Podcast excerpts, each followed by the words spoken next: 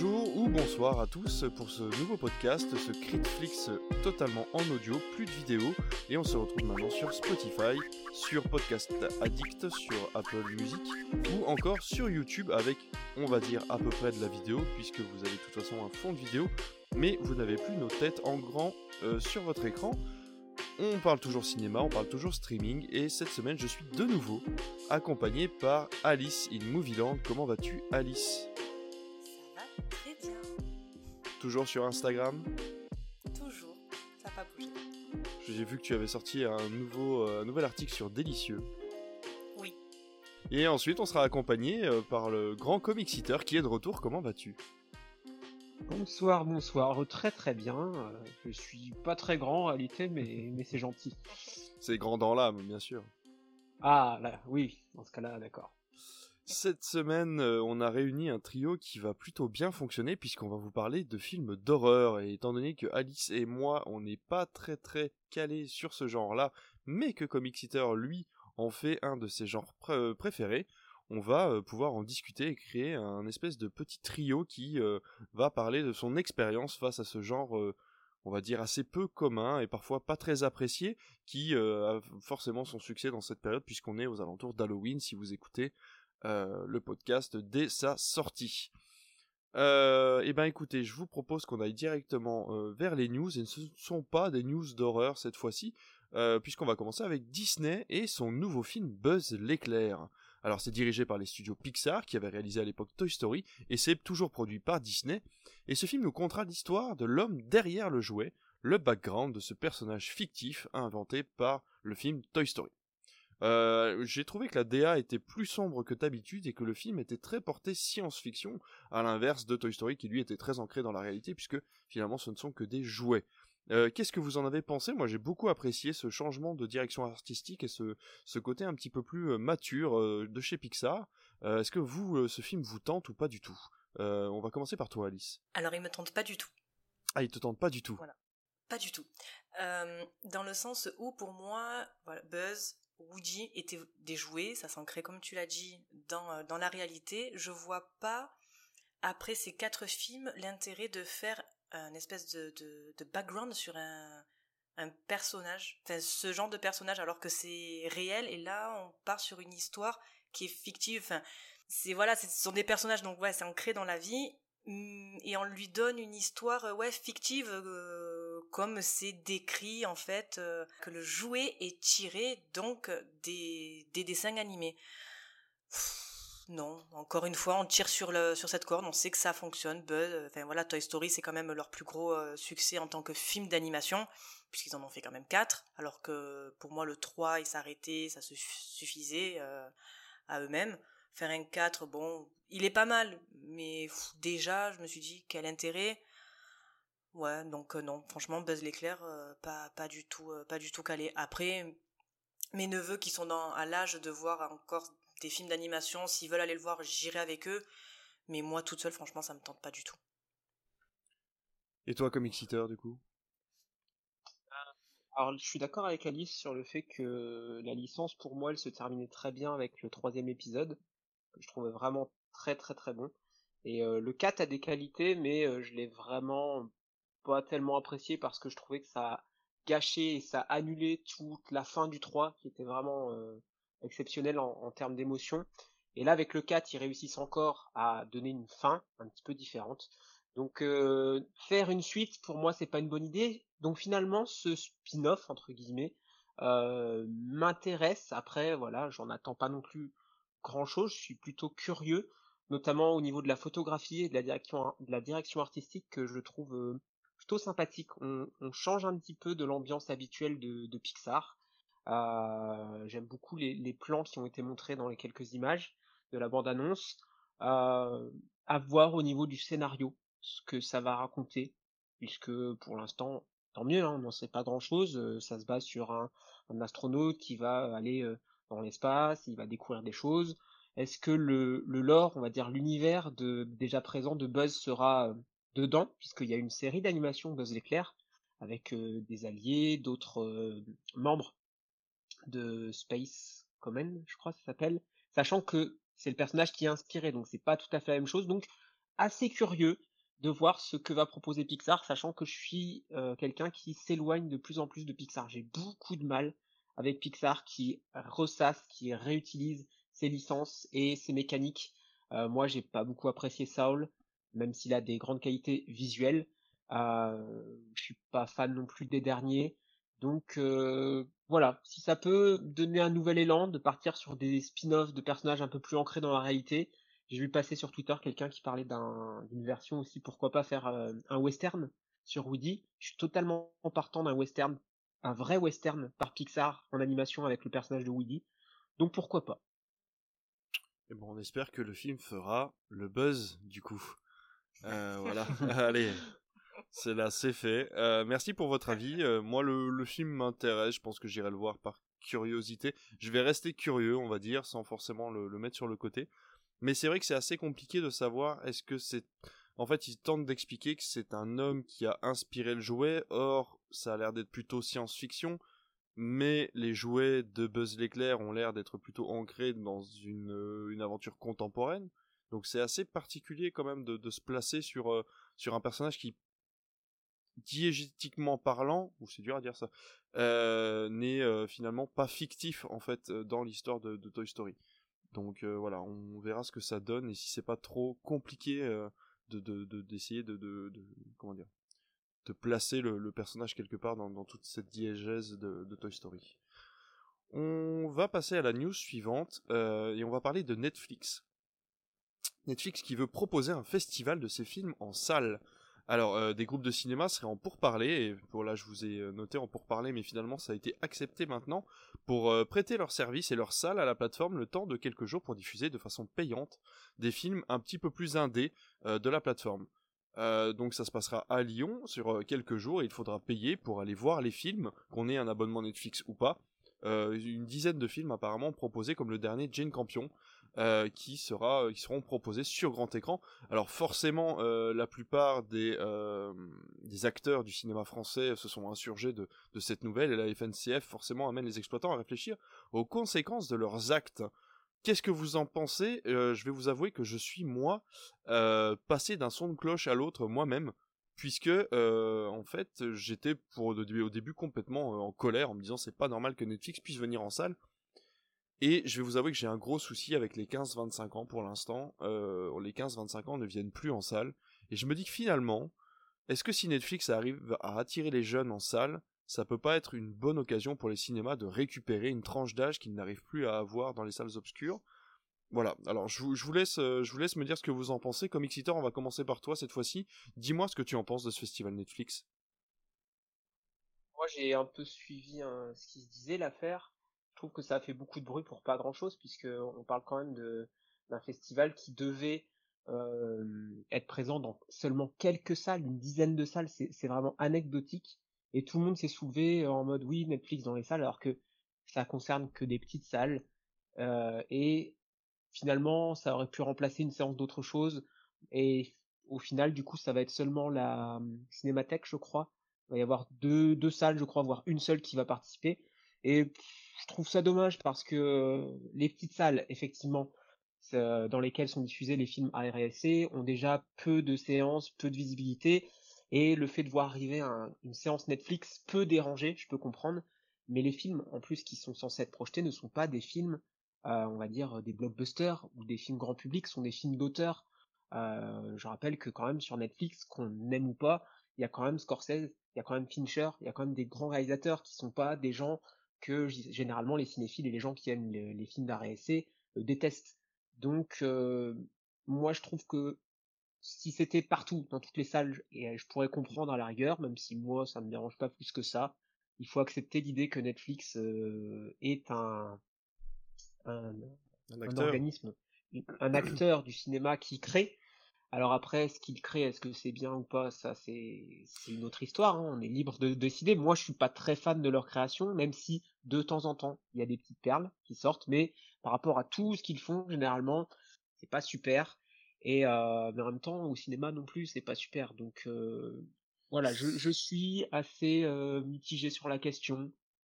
Mais dans l'état là où ça concerne que quelques salles et pour seulement quelques films dans l'occasion d'un festival, dans le cadre d'un festival, je vois pas pourquoi tout le monde s'est insurgé comme si l'envahisseur Netflix allait bouter les films hors des salles pour prendre leur place, hein, personnellement.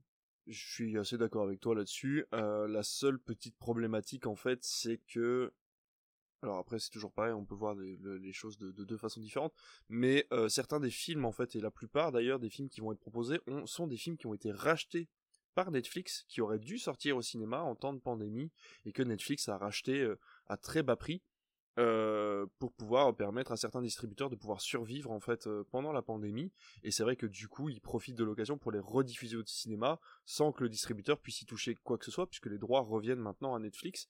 Donc c'est vrai que je pense que certains distributeurs l'ont un petit peu mauvaise en se disant mince j'ai vendu un film à Netflix et maintenant il en profite pour gagner de l'argent dessus directement dans les salles de cinéma.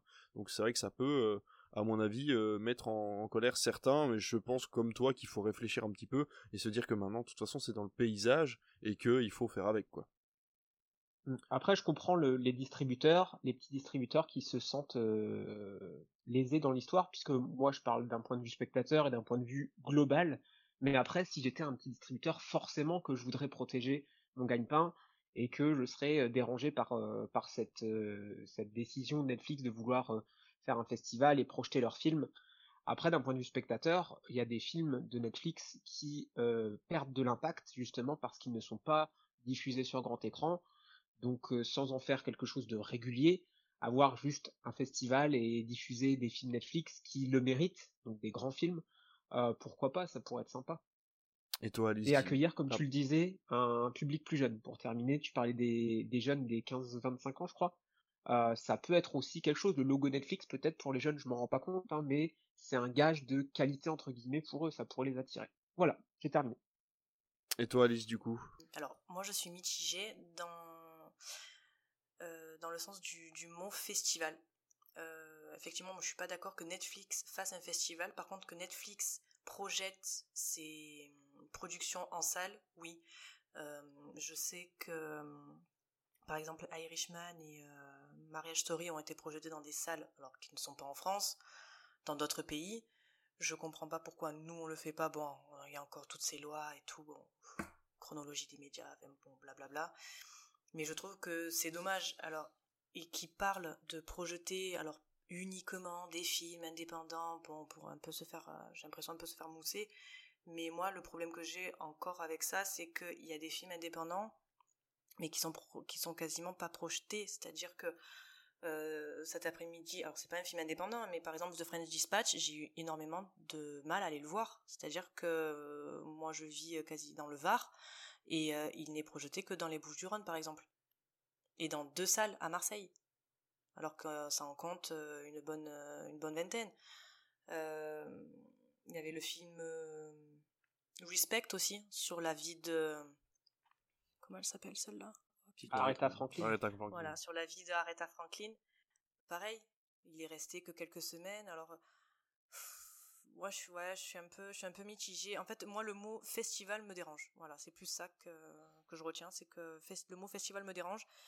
Alors, que ça fasse venir des, des gens, oui, je pense que du moment où ça sera estampillé Netflix, les, les jeunes viendront si on met en, salle sans que ça soit un festival. Voilà, les, les, euh, les cinémas qui proposeront euh, des films Netflix euh, verront, à mon avis, cette tranche venir. Donc ouais, je suis assez mitigée. Moi déjà, qui ferait mieux, certains cinémas feraient mieux de, distribuer des films indépendants plutôt que d'aller les, récupérer chez Netflix, quoi. Par rapport justement à The Friday Dispatch, effectivement, il y a un gros souci qui est lié au nombre de copies et à la distribution des films, puisque les films n'ont pas les mêmes copies qui fait que on va dire que les deux grosses sorties du moment qui sont The French Dispatch et Last Night in Soho, le dernier Edgar Wright, mm. vont être partagées dans les salles, ce qui fait que moi par exemple j'ai The French Dispatch mais je n'ai pas The Last Night in Soho et je l'aurai pas non plus la semaine prochaine donc je ne sais même pas quand il y sera alors que j'ai quand même une grosse salle de cinéma, un gros complexe. Mais par contre j'ai eu The French Dispatch et dans d'autres endroits c'est l'inverse, il y a The Last Night in Soho et il n'y a pas The French Dispatch et il y a aussi les salles où il y a ni l'un ni l'autre parce que les copies sont limitées et que à côté de ça, vous allez avoir les films Gaumont Pâté pour euh, par exemple les, les centres qui ont des nombres de copies astronomiques, mmh. euh, Venom, euh, tous les gros films, eux, ils ont des milliers de copies. Et à côté de ça, on a des films qui ont une centaine de copies seulement en salle et qui du coup vont être très difficiles à voir, sachant qu'il y a énormément de films qui sortent depuis le Covid, donc c'est d'autant plus compliqué. Il faut bien comprendre que les distributeurs, c'est les distributeurs qui décident du nombre de copies et pas les cinémas. C'est-à-dire, en fait, ce qui se passe, c'est que euh, si ça se trouve, euh, on va dire 70% des cinémas en France ont demandé euh, The Friends Dispatch et Last Night in Soho. Le problème, c'est qu'il n'y a pas assez de copies pour tout le monde. Et forcément, ils ont envoyé ça dans les salles qui, ont, qui avaient le plus haut potentiel pour ces films-là. Et on se retrouve forcément bloqué en attendant que certaines copies se, libèrent. Et certaines copies vont se libérer trop tard. Ce sera trop tard pour diffuser le film. Il aura fini son, son moment de buzz, on va dire. Et du coup, on ne le verra jamais dans certaines salles. Mais après, voilà, tu, disais que les pâtés gourmands c'était une grosse partie. Ben moi, j'ai aucun pâté sur Marseille qui a The French Dispatch. Aucun. C'est vraiment deux petits cinémas indépendants. Donc, euh, enfin voilà. Après, pour revenir au sujet, voilà, moi, pour, euh, je finirai pour dire que le, le, mot festival Netflix me dérange. Le mot festival. Après que il diffuse euh, en salle, franchement, moi, j'aurais adoré voir Irishman en salle. Je pense que j'aurais plus apprécié que de le voir sur mon canapé où je l'ai vu en, en, trois fois, quoi, parce que long, parce que j'étais pas dedans, alors qu'il y a d'autres films qui durent trois heures où franchement j'ai pas décroché.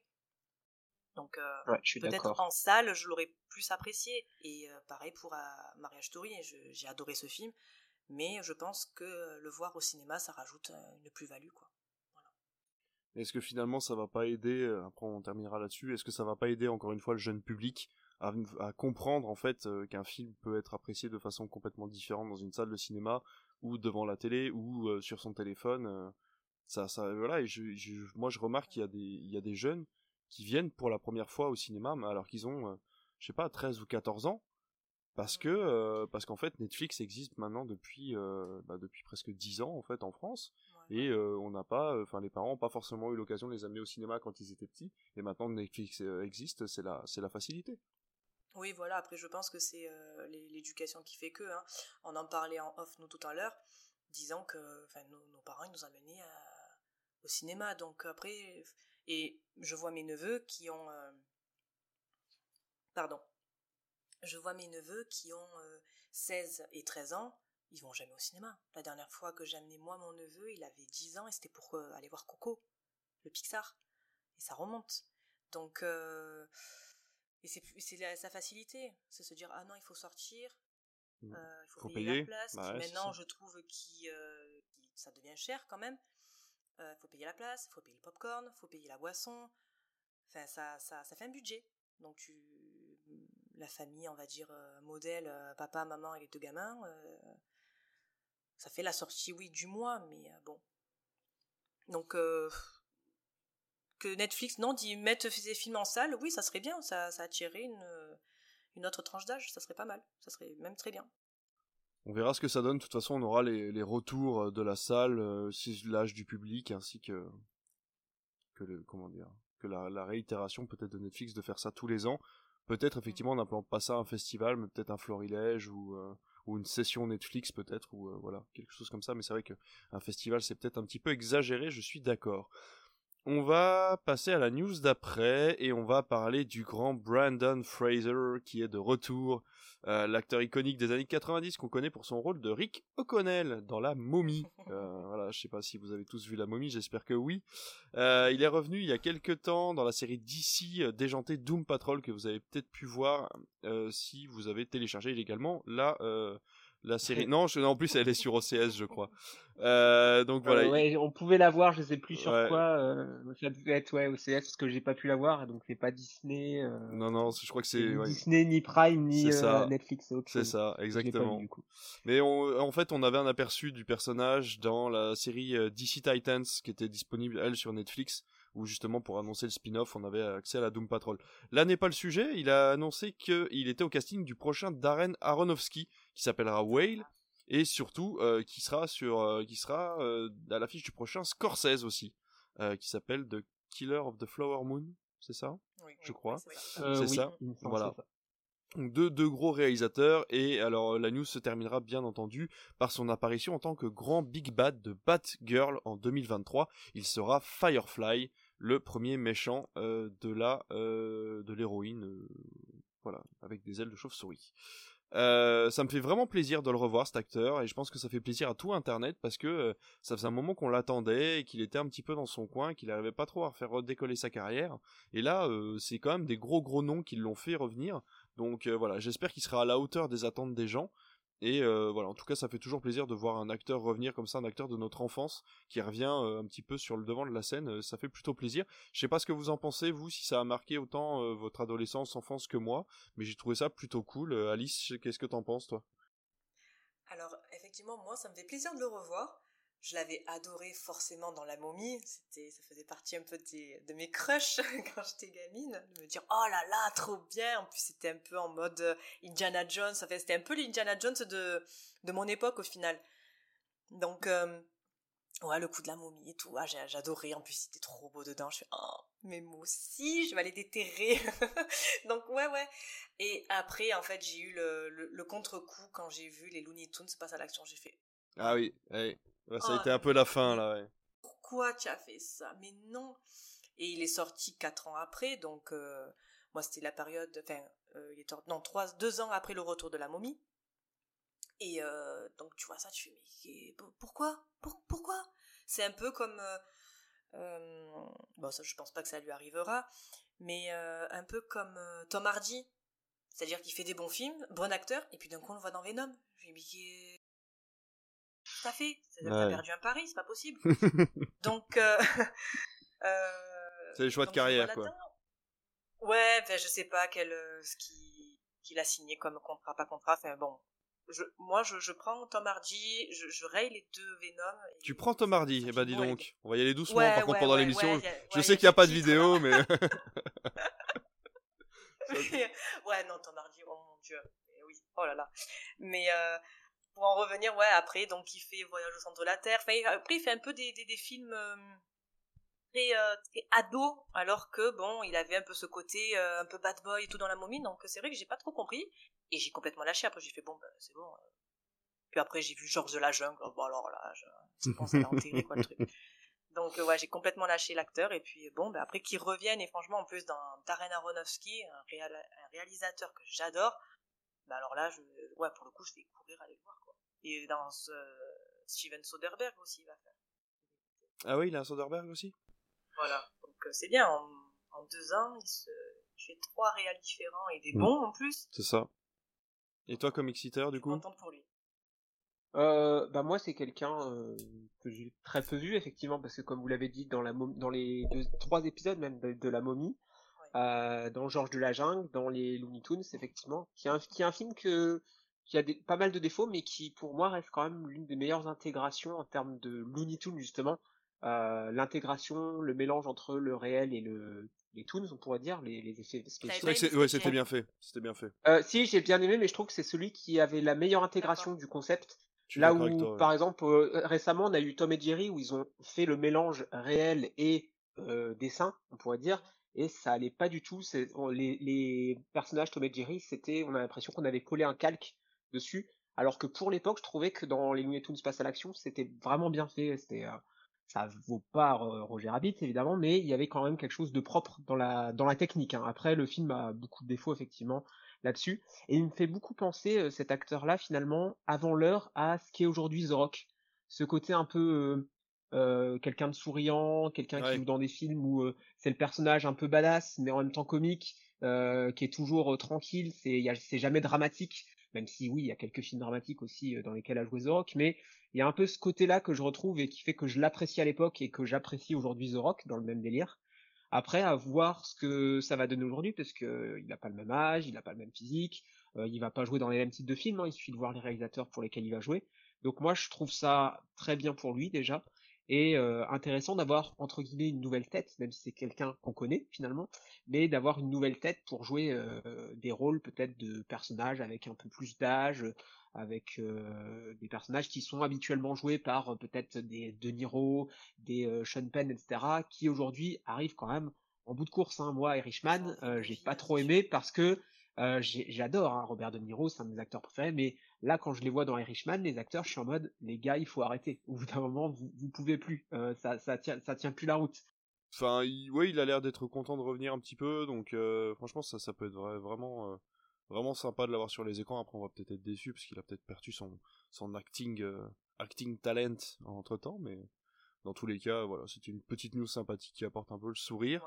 Euh, et puis on va finir par une, euh, une news express parce que celle-là on va la passer en 2-2. C'était à peu près prévu quand même, mais euh, la Warner a bien annoncé qu'on aura un Dune numéro 2, un chapter 2 comme ils disent, euh, puisque en octobre 2023 on aura l'occasion de revoir les, les aventures de la, la planète euh, au sable mouvant et au grand ver géant. Puisqu'il a fait des chiffres suffisamment intéressants pour la production de chez Warner pour pouvoir relancer un deuxième épisode. Donc euh, c'est Denis Villeneuve qui doit être content puisqu'il a annoncé qu'il allait enfin pouvoir faire du cinéma. Ce qui veut dire que le premier, euh, Ah. premier opus n'en était pas un, euh, ou n'en était pas plutôt. Donc euh, voilà, on est, on est content de le savoir. Ouais, ouais, non, mais c'est bien. Il a adoré, ouais, ouais, il a adoré faire ce film apparemment. Voilà, donc euh, bon bah c'était une grosse intro, hein, le- le- la partie 1, on le savait, mais on en a quand même, on a quand même pris du plaisir à la regarder, donc c'est dommage que lui n'ait pas plus pris du plaisir à la faire. mais voilà, bon en tout cas on aura une partie 2 en 2023, donc on n'aura pas trop trop à attendre avant d'avoir la suite. Et euh, ça c'est plutôt une bonne nouvelle. Ouais, non, la phrase, en fait, euh, elle- je l'avais lu passer, effectivement, elle, elle est drôle dite comme ça. C'est en fait que le, le premier, c'est quand même l'installation de l'univers. Ouais, voilà, donc il reste exactement, beaucoup de choses à faire. Et il a été obligé, je pense, il a été bridé. Donc en fait, c'est plutôt dans le sens où euh, il a fait le 1, il a fait la mise en place des éléments euh, du, de l'univers de Dune, de, du roman de Frank Herbert. Et dans le 2, du coup, on espère que ce sera le cas, hein, il, a, il, en- il sous-entend qu'il va se lâcher. Et moi, Mm. j'ai envie de voir un Denis Villeneuve qui se lâche parce que j'adore ce qu'il a fait, Ouais, mais il est toujours dans la qu'il se lâche un peu. hein. Ouais. Voilà. Donc euh, si effectivement il est en train de nous dire qu'il va se lâcher et qu'il va y aller à fond, tant mieux. Ça serait son premier vrai blockbuster d'action finalement quand il regarde. Après, à part Sicario. Oui, c'est ça. Donc euh, ça peut être vraiment pas mal à voir. Euh, on on t'a jamais demandé ton avis du coup Alice parce que tu n'étais pas là à l'époque donc on ne pouvait pas te demander ton avis. Mais as-tu apprécié Dune? Complètement, ouais, ouais, j'ai, euh, j'ai adoré. Plus le temps avance et plus je l'adore en fait ce film. C'est-à-dire que je suis sortie de la séance, j'ai fait ouais, cool, ok. Euh, comme j'avais dit, pour moi j'ai eu l'impression d'avoir vu un Seigneur des Anneaux, la communauté de l'anneau. Ah oui, C'est-à-dire un J'ai film dit, qui j'ai est dit long, exactement la même chose en sortant de la salle. Voilà, qui est long, qui pose les bases. On sait ce qui nous attend derrière. On te tease, enfin on te tease, oui, on te tease le méchant. Donc ouais, j'ai, tu as une grosse scène d'action. Donc je me suis dit ouais d'accord, bon j'ai vu un Seigneur des Anneaux première partie, ok cool. Donc euh, comme j'a- j'adore vraiment la, la trilogie Seigneur des Anneaux, euh, je me suis, et le dans la trilogie c'est euh, les deux tours mon préféré. Je me suis dit à mon avis les deux tours ça va envoyer du pâté.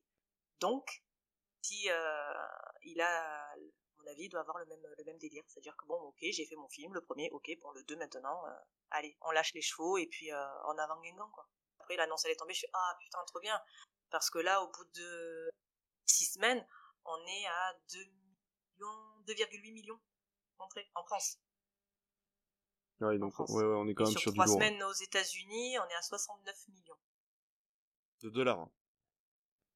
69 millions d'entrées non pas de d'entrées. recettes d'entrées L'entrée ouais ouais Ah apparemment ce serait d'entrées ouais on serait nous sur 2,8 millions d'entrées C'est fou qu'ils comptent en entrée. D'habitude, s'ils comptent en millions de dollars. Ah, euh, alors j'ai dû me tromper. En France, en tout cas, moi j'ai entré. Peut- Peut-être que ça doit changer. Ouais, non, en France, on compte en entrée, il y a pas de souci, on est à 2,8, on va bientôt atteindre les 3 millions. Après, c'est possible, hein, mais je sais pas, je connais pas la population de, Alors je dois me aux tromper. États-Unis. Alors ça doit donc, être 69 millions. euh, je sais pas. calé, euh, sur le sujet que moi, donc ça doit être 69 Non, non, mais millions c'est après, c'est possible. je- en fait, si tu Non, veux, non, je- non, tu j'a- dois avoir raison, ouais, c'est sûr. bon, écoute. Ouais, ouais, Dans tous les cas, ils ont, ils ont, 69 ils millions. ont, ils ont fait assez. Moi, je les veux bien. Après, s'ils veulent me les donner et puis euh, pas faire de deux. euh, dans tous les cas.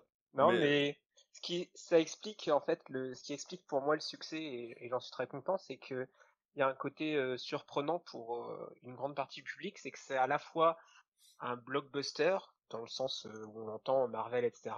Et en même temps un film d'auteur et un film avec une valeur esthétique qui est très différente des films popcorn. Et du coup, le public qui découvre ça, il y a suffisamment de choses accessibles pour que ça fasse le, travail. Et c'est en même temps la force et la faiblesse. Pour moi, les défauts et quelques petits défauts, parce que le film, je l'adore, mais il n'est pas parfait parce que justement, Villeneuve, il est entre, dans cet entre-deux où il veut à la fois aller à fond dans son style, mais en même temps fidéliser une audience qui est un peu plus large que celle qu'il a d'habitude. Et il réussit ce pari puisque, ben, à peu près tout le monde, euh, même si voilà, il y aura des avis plus ou moins négatif, mais globalement c'est un succès en salle et tout le monde est un peu surpris de ce qui se passe. Donc Paris gagnant pour Villeneuve. Et ben, on a hâte de voir en tout cas la sortie Blu-ray 4K full making of HD+ qui nous qui vont nous pondre et qu'on pourra repasser sur notre Avec d'ailleurs espérons-le qu'elles seront dedans alors je pense qu'elles y seront en mode scène coupée, mais euh, il y a plein de scènes qui ont été coupées euh, dans, le dans la première partie d'une qui se concentrent sur les personnages secondaires. Et moi, une des, des, critiques que j'ai faites en ayant vu, lu le début du roman, c'est que les personnages secondaires, comme, euh, comme euh, Gurney Alec, comme euh, Toufir, qu'on voit très peu à l'écran, qui finalement sont remplaçables, voire pas différenciables entre eux, il y a toutes les scènes qui manquent, qui sont en fait coupées. Donc en réalité, euh, le défaut de personnages pas assez euh, approfondis pour les personnages secondaires, hein, j'entends, parce que les personnages principaux sont travaillés, en fait, euh, elle n'a pas de valeur puisqu'il a tourné ces scènes-là, mais il a décidé de les couper. Alors décider est-ce que c'est lui ou les studios, ça on ne sait pas. il n'est pas partant pour une director's cut, mais peut-être que dans le Blu-ray on aura une petite surprise, donc espérons qu'on aura accès à ces scènes. Oui, en espérant, et en espérant que ça a été mieux coupé que la barbe de Jason Momoa, du coup. Euh, dans le film, puisque la moitié du film, il n'a plus sa barbe. Tout ça parce qu'il veut protéger les océans. Quelle idée. Euh, bon bah écoutez, je pense qu'on a fait le tour des news et c'était fort sympathique euh, de parler de tout ça. Et puis on va rentrer dans le vif du sujet puisque nous allons parler film d'horreur. pour vous expliquer du coup, Halloween Kills est sorti il y a quelques temps maintenant, quelques jours, et on l'a vu normalement tous les trois. Oui, on l'a vu mhm. tous les trois. Et euh, ah non, toi tu l'as pas vu. Oui, c'est ça. Toi t'as vu le 2018. Mais euh, voilà. ouais, ouais, ok. Donc on va essayer de, de, de... Je voulais utiliser Halloween. Tout te spoiler. Voilà, on va pas tout te spoiler. Allez, pas grave. Voilà, mais non, en tout cas, on va. Je, pensais utiliser Halloween en fait comme, euh, on va dire comme point central et puis diverger un petit peu sur le euh, sur le reste. Euh, dans tous les cas, comme Exeter, on va commencer par toi et tu vas, euh, tu nous as préparé un petit billet qui nous explique un petit peu la, la, genèse du, du film d'horreur et de l'horreur en général. On va, on va te laisser euh, commencer par ça, je pense, et euh, ensuite on va, on va parler de, du thème en général et de ce que ça a apporté dans notre cinéma à nous. Qu'est-ce que t'en penses? Eh bien, c'est très bien, ça me va. Eh ben allez, vas-y, je t'en prie, commence et puis on continuera. Ok. Alors, le film d'horreur. Le film d'horreur, c'est un genre dénigré par certains, adulé par d'autres. Si vous faites une tier list, c'est à la mode en ce moment, ou un classement des genres cinématographiques, il y a de fortes chances de le trouver soit tout en haut, soit tout en bas selon vos interlocuteurs. Le cinéma d'horreur a donc mauvaise réputation, mise en avant d'une violence semblant gratuite, mais aussi de certains fétichismes. C'est aussi le genre de film où vous risquez de tomber sur une bande d'ados mal élevés vous gâchant la séance de cinéma. Et ça, c'est du vécu, et je pense ne pas être le seul. Un public qui n'est là que pour frissonner, sursauter ou rigoler devant ces films et non comprendre les thématiques profondes qui font la véritable richesse de ce genre cinématographique. Le genre horrifique, c'est quelque chose qu'il est difficile de délimiter, tellement il englobe des choses variées, mais je vais prendre la, catégorisation du réalisateur Michael Armstrong, qui a été également reprise par Philippe Rouillet, que vous connaissez peut-être un petit peu plus dans l'Hexagone. Et euh, cette catégorisation se fait avec sept types d'ingrédients qui servent de base au film d'horreur. On a tout d'abord les morts vivants, l'occulte, les tueurs psychopathes, les métamorphes, par exemple les loups-garous, on pourrait dire, les créations de l'homme, telles que Frankenstein, la revanche de la nature, donc c'est tout ce qui concerne les animaux monstrueux, hein, que ce soit euh, euh, par exemple le requin dans les dents de la mer, les piranhas, voilà, c'est des, animaux, des choses qu'on trouve dans la vie réelle, mais qui vont se venger et représenter un petit peu la revanche de la nature, ou encore enfin les monstres de l'espace. L'horreur est souvent mêlée au fantastique, l'ASF ou le genre policier, mais il a surtout pour volonté, elle a, puisque je dis l'horreur, volonté première de provoquer la peur et la révulsion. Si on veut une définition simple, on va dire que le genre horrifique, il a pour but de faire soit peur, soit euh, nous révulser.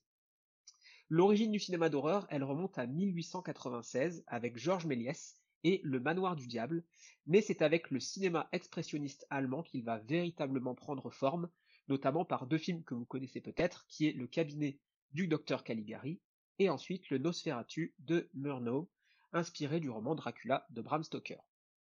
Je vais faire un bond parce qu'on va pas tout détailler, mais je vais passer directement dans les années 30 avec les productions Universal Monsters qui mettent en scène les figures principales de l'horreur que sont Dracula, Frankenstein, la momie, la créature du lac, le loup-garou ou encore L'homme invisible. Après une période creuse, les studios de la Hammer relanceront les monstres à nouveau dans les années 50, puis le cinéma d'horreur va évoluer progressivement vers des œuvres plus ancrées dans le monde contemporain. En résultent des films cultes comme Psychose ou Rosemary's Baby. Entre les années 70 et aujourd'hui, je vais avancer encore plus vite, le cinéma d'horreur n'a cessé d'évoluer, jonglant entre ses figures emblématiques aux multiples adaptations, remakes et suites, ainsi que de nouvelles idées et discours incarnés notamment par des cinéastes tels que James Van ou Jordan Peele. Je n'ai pas passé en revue les multiples sous-genres du cinéma d'horreur, car nous y serions encore dans une demi-heure, et hmm. je pense qu'il est maintenant temps pour nous d'échanger sur notre rapport avec ce cinéma. Oh, mais quel beau billet. Et j'ai quand même des chroniqueurs à la pointe. Hein. Moi, j'adore. J'adore vous laisser parler. On prend notre travail au sérieux ici. Hein. Ah, mais je, oui, bah beaucoup plus que moi apparemment, parce que je prépare beaucoup moins les, les émissions que vous. moi, je gère, je gère juste le, le segment principal et après vous gérez tout le reste. Euh, déjà avec Jeff, euh, là, là, il y a deux semaines, qui nous avait fait un superbe billet sur Squid Game. Euh, là. Ah oui, j'ai écouté ça. Vous vous m'épatez vraiment. Eh ben écoute, merci beaucoup. C'est un super bon résumé. Ça va nous permettre d'avoir, on va dire, une très bonne base pour pour tergiverser, on va dire, sur sur ce, ce sujet si large euh, et si peu connu de notre part finalement, parce que euh, Alice et moi, on n'est pas des grands fanats du film d'horreur en général, même si on en a vu certains, on, a, on, en parlait justement en off tout à l'heure, on en a vu quand même quelques-uns, alors on n'en a pas vu beaucoup, comparé aux, fans, on va dire, de, de ce genre-là qui est si vaste, mais on en a vu quelques-uns et on va pouvoir en discuter. Euh, on parlait d'Halloween tout à l'heure, et j'avais donc une question pour toi, je trouve ça très intéressant de partir sur le slasher, parce que euh, c'est un genre qui pour moi est le plus difficile à appréhender, non pas parce que j'en ai peur, mais parce que je n'en comprends pas les codes. Euh, j'ai du mal à comprendre la profondeur en fait d'un slasher et euh, on va parler donc d'Halloween de 2018 ainsi que d'Halloween Kills qui est sorti il y a quelques jours. Est-ce que en dehors du d'un comment dire d'un renouvellement et du jeu des codes du slasher en général, est-ce qu'il y a une, profondeur en fait dans ces films-là? Alors est-ce que il y en a pas d'habitude? Est-ce que je ne l'ai pas vu cette fois-ci? Ou est-ce qu'il n'y en a pas cette fois-ci? C'est ça la question que je te pose euh, par rapport à ces deux derniers films de 2018 et de 2021. Alors le, en fait, le slasher, c'est quelque chose justement dont Halloween a un petit peu été le, précurseur, on pourrait dire, même s'il y a d'autres films avant qui mettaient déjà ça en scène. C'est quelque chose qui est plus ancré dans la réalité et la fascination du tueur. Il y a, cette fascination pour euh, les tueurs en série, dans la société qui existe aujourd'hui, hein, toutes les émissions sur les crimes, etc. Et on a lié ça au cinéma pour euh, en créer voilà ce type, le slasher, qui effectivement dans son fond est loin d'être euh, le cinéma le plus intéressant, voire même c'est le moins intéressant, puisque le slasher, dans le fond, c'est juste un tueur qui a parfois des, des raisons d'être tueur. Par exemple, dans Vendredi 13, Jason a des raisons de l'être, on nous explique son, son background en quelque sorte, alors que dans Halloween, pas du tout. Alors si, il y, a une petite explication vite fait, mais globalement, ce qu'il faut retenir, c'est que Michael Myers, c'est le mal incarné. Point. Et euh, le film va s'engouffrer, les suites vont s'engouffrer totalement là-dedans. Autant il y a une petite subtilité, un petit doute, est-ce qu'il est humain ou pas Autant au fur et à mesure des suites, quelle que soit la période, puisque Halloween c'est un gros bordel en termes de, compréhension de l'univers, parce qu'il y a des multiples reboots et timelines, mais effectivement, je comprends ton, ressenti puisque dans le fond, c'est pas vraiment intéressant et c'est sur la forme que ça va vraiment se différencier et que Halloween notamment est considéré comme un chef-d'œuvre pour beaucoup de gens, même au-delà du, du genre horrifique. C'est pour euh, cette association entre les images et la musique de Carpenter et euh, l'utilisation voilà des plans, la démarche du personnage. C'est quand même quelque chose de très esthétique. C'est esthétiser la violence davantage que d'y apporter un fond. On n'est pas du tout dans un dans, la nouvelle vague, on pourrait dire, de Jordan Peele ou euh, même de Ari Aster avec euh, Hérédité ou Midsommar, où là il y a un véritable fond qui prime pas forcément sur la forme, parce que la forme est très importante. Là où un slasher, ça reste quand même euh, des tueries plus ou moins sanglantes. Alors dans Halloween, ça va. Et ensuite, au fur et à mesure que le temps avance, la violence va prendre le pas, l'extrême violence, la mise en scène des meurtres devient le truc important. Donc si ce n'est pas ce que tu recherches, forcément que le slasher n'est pas fait pour toi. Halloween, ça va, mais après, quand on arrive à Vendredi 13, à Freddy, et surtout Scream, qui va aller un peu plus loin, c'est vraiment la mise en scène des meurtres, hein. et c'est pour ça que le public dont je parlais le public jeune qui est intéressé par la violence se, se complaît dans le slasher alors que c'est pas forcément le, le style de film horrifique qui est le plus intéressant pour moi. Eh ben, ça répond complètement à ma question et euh, ce qui va nous permettre de partir du coup sur l'autre thème euh, dont je voulais te parler et c'est à toi Alice que je, vers toi Alice que je vais me tourner. Euh, on va parler de nos premières aventures marquantes avec le film d'horreur et ça va nous permettre de justement de encore une fois de créer des, des liens et de tisser euh, ce sujet. Euh, quel est ton, ton, ton, souvenir le plus marquant, ton premier souvenir le plus marquant avec le film d'horreur? C'est L'Exorciste, mon premier souvenir que j'ai en ah oui. film d'horreur. Euh, je l'ai vu, j'étais j'étais petite et euh, pour, une, pour faire une histoire rapide, en fait, moi, le, c'est le le film d'horreur, c'est vraiment le, genre cinématographique euh, que j'aime le moins et surtout le paranormal. Euh, c'est vraiment une, une, peur viscérale tout simplement parce que vers, je sais pas, vers 6-7 ans, j'ai fait ce qu'on appelle une paralysie du sommeil. Donc pour ceux qui connaissent pas, ça se caractérise par le fait que nous sommes sur le point de s'endormir ou de se réveiller et que consciemment on est dans l'incapacité en fait d'effectuer tout mouvement. Et à cette immobilisation sont couramment associées des hallucinations soit auditives, sensitives ou visuelles et il y a aussi des impressions d'oppression, de suffocation et de présence maléfique.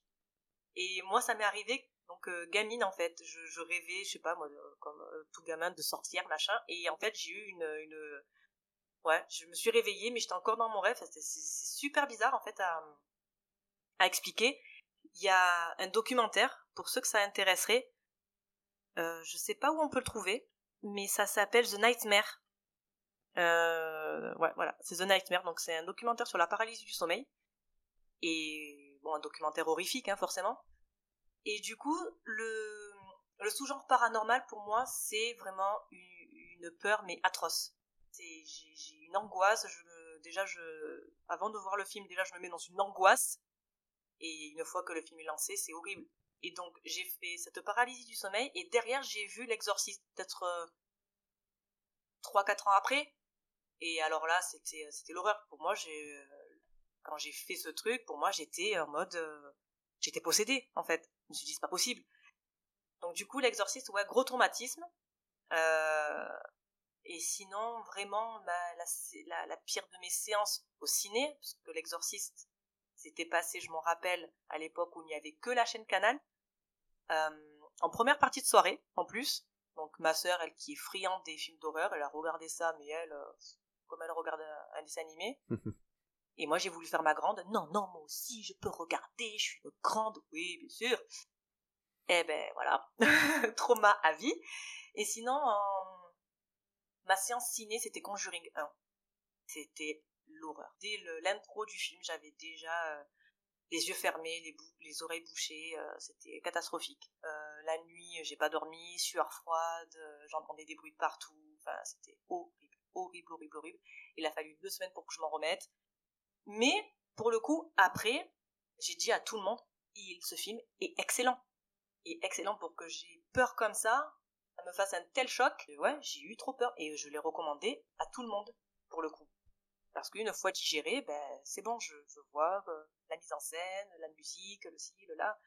Mais pour moi, le film d'horreur euh, du genre paranormal, quoi qu'il se passe, j'ai peur, je suis pas bien, donc euh, c'est vraiment pas c'est même pas plaisant en fait pour moi de regarder ça parce que je je, je voilà je vais pas revoir euh, la mise en scène. Ça ça c'est bien fait ça c'est pas bien fait. Bon ça c'est déjà vu oh. non c'est vraiment j'ai peur du début à la fin et point final. Ouais je comprends. C'est vrai voilà. que c'est un genre qui est assez compliqué à appréhender. On, on va aller vers toi sitter euh, qu'est-ce qui t'a euh, qu'est-ce qui t'a amené euh, quelle a été l'expérience qui t'a amené à aller vers le film d'horreur? Qu'est-ce que tu as ressenti la première fois? Et, et pourquoi tu l'apprécies autant? Euh, Je saurais pas dire exactement comment j'y suis arrivé. Je pense que euh, je suis ouvert à, beaucoup de choses. J'ai toujours été très curieux, donc j'ai découvert plein de genres euh, cinématographiques. Mais le genre horrifique, c'est quelque chose sur lesquels je, tombais sur un film de temps en temps, mais sans vraiment m'y intéresser plus que ça. C'est vraiment finalement depuis une dizaine d'années, un peu moins de dix ans, où vraiment j'ai commencé à, m'y intéresser un peu plus et aller voir tout ce qui se fait. Parce que moi j'ai grandi quand même dans les années, on va dire que j'étais enfant dans les années 90, donc ado dans les années 2000, et les années 2000 c'est tout ce que je déteste dans le cinéma, c'est-à-dire l'ultra-violence, l'ultra-jumpscare, des films vides, et donc moi quand j'étais ado, euh, je n'allais pas au cinéma voir les films d'horreur, euh, tout le monde disait ouais on va voir euh, le nouveau Paranormal Activity, ou je sais pas, le nouveau... le nouveau, c'était quoi à l'époque C'était The Ring, non Plutôt à l'époque? Non, il y avait euh, Destination Finale. Voilà, ah, ce genre de film, voilà, avec les multiples suites. Et moi, ça m'intéressait pas du tout parce que c'était juste de la mise en scène des morts avec euh, voilà des jumpscares, etc. Et euh, et je trouvais pas ça intéressant. Donc pour moi, le film d'horreur, et je comprends que beaucoup de personnes aient cette image négative, c'était ça. Et je me suis dit quel est l'intérêt d'aller voir ça, des gens euh, qui se font tuer, du sang partout, euh, des sursauts parce que moi j'appelle ça des sursauts, hein, j'appelle pas ça avoir peur. Avoir peur, c'est quand il y a une, moi j'ai vraiment peur quand j'ai une ambiance, c'est-à-dire qu'il se passe rien, mais que j'ai peur alors qu'il se passe rien parce qu'il y a une ambiance et pas parce que d'un seul coup on fait bout avec euh, un sound design où on va mettre le volume à fond euh, alors que c'est pas comme ça dans la vraie vie il y a pas un bruit quand quelque chose apparaît. Donc ça j'ai horreur de ça. Et c'est en découvrant ben, des films un peu plus anciens euh, des films cultes hein, euh, que euh, j'ai commencé à devenir amoureux de ce genre cinématographique. Et pour revenir sur ce qu'Alice disait, effectivement, on a plus ou moins une tolérance par rapport à notre histoire, par rapport bah, à notre capacité à sursauter ou, ou ce qu'on a vécu. Et donc moi, je dirais que quand on n'a pas envie d'avoir vraiment trop peur ou qu'on n'aime pas l'extrême violence, le cinéma d'horreur, il est bien entre les années 30, donc dans les débuts, jusqu'aux années 60. Dans les années 60, ça commence à devenir violent, ça commence à vouloir faire peur d'une manière vraiment on rentre dedans. Là où les films, et j'en ai vu pas mal jusqu'aux années 50, 60, c'est des films, on est dans la suggestion. Si vous prenez les premiers films d'horreur, même les films de l'Universal, les films de monstres, vous sursautez pas, il n'y a pas de sang, il n'y a pas de violence, et ça se finit même bien pour les films de la d'Universal avec Dracula, Frankenstein, c'était toujours le but, c'était de pas choquer le public et que le monstre, puisque c'était le monstre, hein, comme euh, l'étranger, comme euh, l'être imparfait ou euh, l'autre, devait à la fin mourir ou être vaincu. Donc dans ces films-là, il y a toujours une good ending, une bonne fin où Frankenstein, bah, on a réussi à le battre, où tout le monde est content. Donc ces films-là, ils se prêtent bien à un public plus jeune, ou un public qui euh, qui aime pas trop avoir peur justement. Quand quelqu'un dit tiens j'ai envie de voir un film d'horreur, mais je veux pas flipper tout du long, bah je vais pas proposer d'aller voir Ring, je vais proposer plutôt d'aller voir La Féline que j'ai découvert il y a pas très longtemps, qui est un film qui fait pas du tout peur, qui est tout dans la mise en scène, hein, ou d'aller voir justement les films des années 30, de Dracula, de Frankenstein, qui sont extrêmement beaux, très gothiques dans leur design. Hein. Mais euh, mais voilà, donc il y a, beaucoup de choses à dire sur le cinéma d'horreur. Moi, j'adore le fait que ce soit très très très euh, diversifié, même si comme Alice, moi j'ai beaucoup de mal avec le cinéma surnaturel, parce que justement c'est le genre qui se prête le plus au jumpscare, au euh, bout, au euh, on voit rien parce qu'il fait noir parce qu'il n'y a jamais de lumière, et ça m'énerve. Donc voilà, après, il y a des gens qui adorent le cinéma surnaturel, donc il en faut pour tous les goûts. Mais moi, c'est le genre justement que j'aime pas du tout. Ça et les le style de comment ça s'appelle euh, quand on fait euh, avec la caméra. le, fun footage, voilà. Le fun footage, pareil, ça, ça me donne envie de de, de, dormir ou de me barrer parce que c'est pas beau du coup esthétiquement. Et euh, le but c'est juste bah tu tournes la caméra, il y a un truc, ah bout, t'as sursauté. Donc voilà, tous ces films-là, ça me dérange, mais par contre, quand c'est beaucoup plus esthétique, comme le Giallo, comme euh, ben, même Halloween de Carpenter, parce que pas, la suite, euh, c'est pas la même chose, mais où il y a vraiment une esthétique, une utilisation de la caméra euh, qui est là, là c'est très intéressant. Et voilà, je, je trouve que c'est même l'un des genres les plus intéressants et les plus créatifs, avec la science-fiction également on a euh, alors moi je me souviendrai toujours parce que justement pareil je suis pas très fantastique euh, on a le, le, film de Guillermo del Toro euh, Crimson Peak. Je ne sais pas si vous l'avez vu mais je trouve que pour l'utilisation du fantastique et le rapprochement de l'horreur on est sur un film très esthétique qui manie les couleurs avec avec vraiment précision. On peut juste lui reprocher peut-être un scénario un petit peu creux mais par contre au niveau de l'esthétique j'ai rarement été aussi impressionné sans avoir euh, de jump scare à proprement parler, on a une ambiance très pesante dans le film qui permet quand même d'avoir une, bonne appréhension du, du film fantastique horrifique. Et voilà, souvent je le conseille quand les gens ont un peu peur de ce genre de film, mais qui veulent quand même essayer de rentrer dedans, parce que je trouve que ça se regarde quand même assez bien et c'est assez assez joli à regarder au final dans son dans son horrible esthétique. Ouais, je suis d'accord. C'est pareil, je le regarde, je fais ça va, ça va. Ça va. Là, ça va, ça fait pas trop peur. C'est ça. et euh, comme disait Comic Sitter, en fait, c'est vrai que le jumpscare était vraiment arrivé euh, au début des années, euh, ou fin des années 90, début 2000. C'est vraiment, euh, c'était que ça, que ça, que ça, que ça. Et franchement, moi, tu me fais boue, ben, j'ai peur en fait. je suis à mmh. l'inverse. Bah, voilà, c'est logique qu'on sursaute. Euh. Mais oui, mais au bout d'un moment, en fait, ça, me, ça me gave. En fait, c'est ça, c'est tu, tu me fais peur, ok, je sursaute, deux fois, trois fois, et au bout d'un moment, en fait, ça me gonfle. Putain, mais essaye de me faire peur autrement. Alors, ce qui est arrivé à faire pour moi, c'est encore subjectif, hein, Conjuring, parce que je trouve que en ayant vu a posteriori plusieurs autres films d'horreur dans la qui rentrent dans la catégorie horreur, mais qui ont différents sous-genres, Conjuring pour moi avait réussi euh, un peu à renouveler, c'est-à-dire euh, bon, ok, on connaît tous les maisons hantées, bon, et là où James Wan je trouve a été fort, c'est bon, je, vais prendre une maison d'horreur, je vais prendre une famille, euh, tous les codes qu'on connaît, mais je vais le faire différemment et je vais te faire peur différemment, et je trouve que ça fonctionne, même si il y a euh, du poltergeist, même s'il y a de l'exorciste, même s'il y a un peu ci peu ça, mais il a fait à sa patte et je trouve que c'est ben, super bien fait pour le coup. Donc oui, il y a des jumpscares, mais je trouve qu'il n'y a pas, c'est, pas la majorité euh, du film. Là où, par exemple, il y avait Scream, où il y avait, je me souviens de l'été dernier, tous ces films qui sont arrivés après en 2000 et qui étaient vraiment euh, basés sur euh, sur une catégorie ado, quoi, parce que bah, c'était avec des ados pour des ados. Voilà. C'est un peu comme le film, euh, on en parlait là il y a deux semaines, les films tirés de jeux vidéo qui en ce moment ont une nouvelle vague en fait de réalisateurs qui ont joué aux jeux vidéo, qui l'ont apprécié et qui, qui en connaissent les codes et qui savent les traduire pour le cinéma.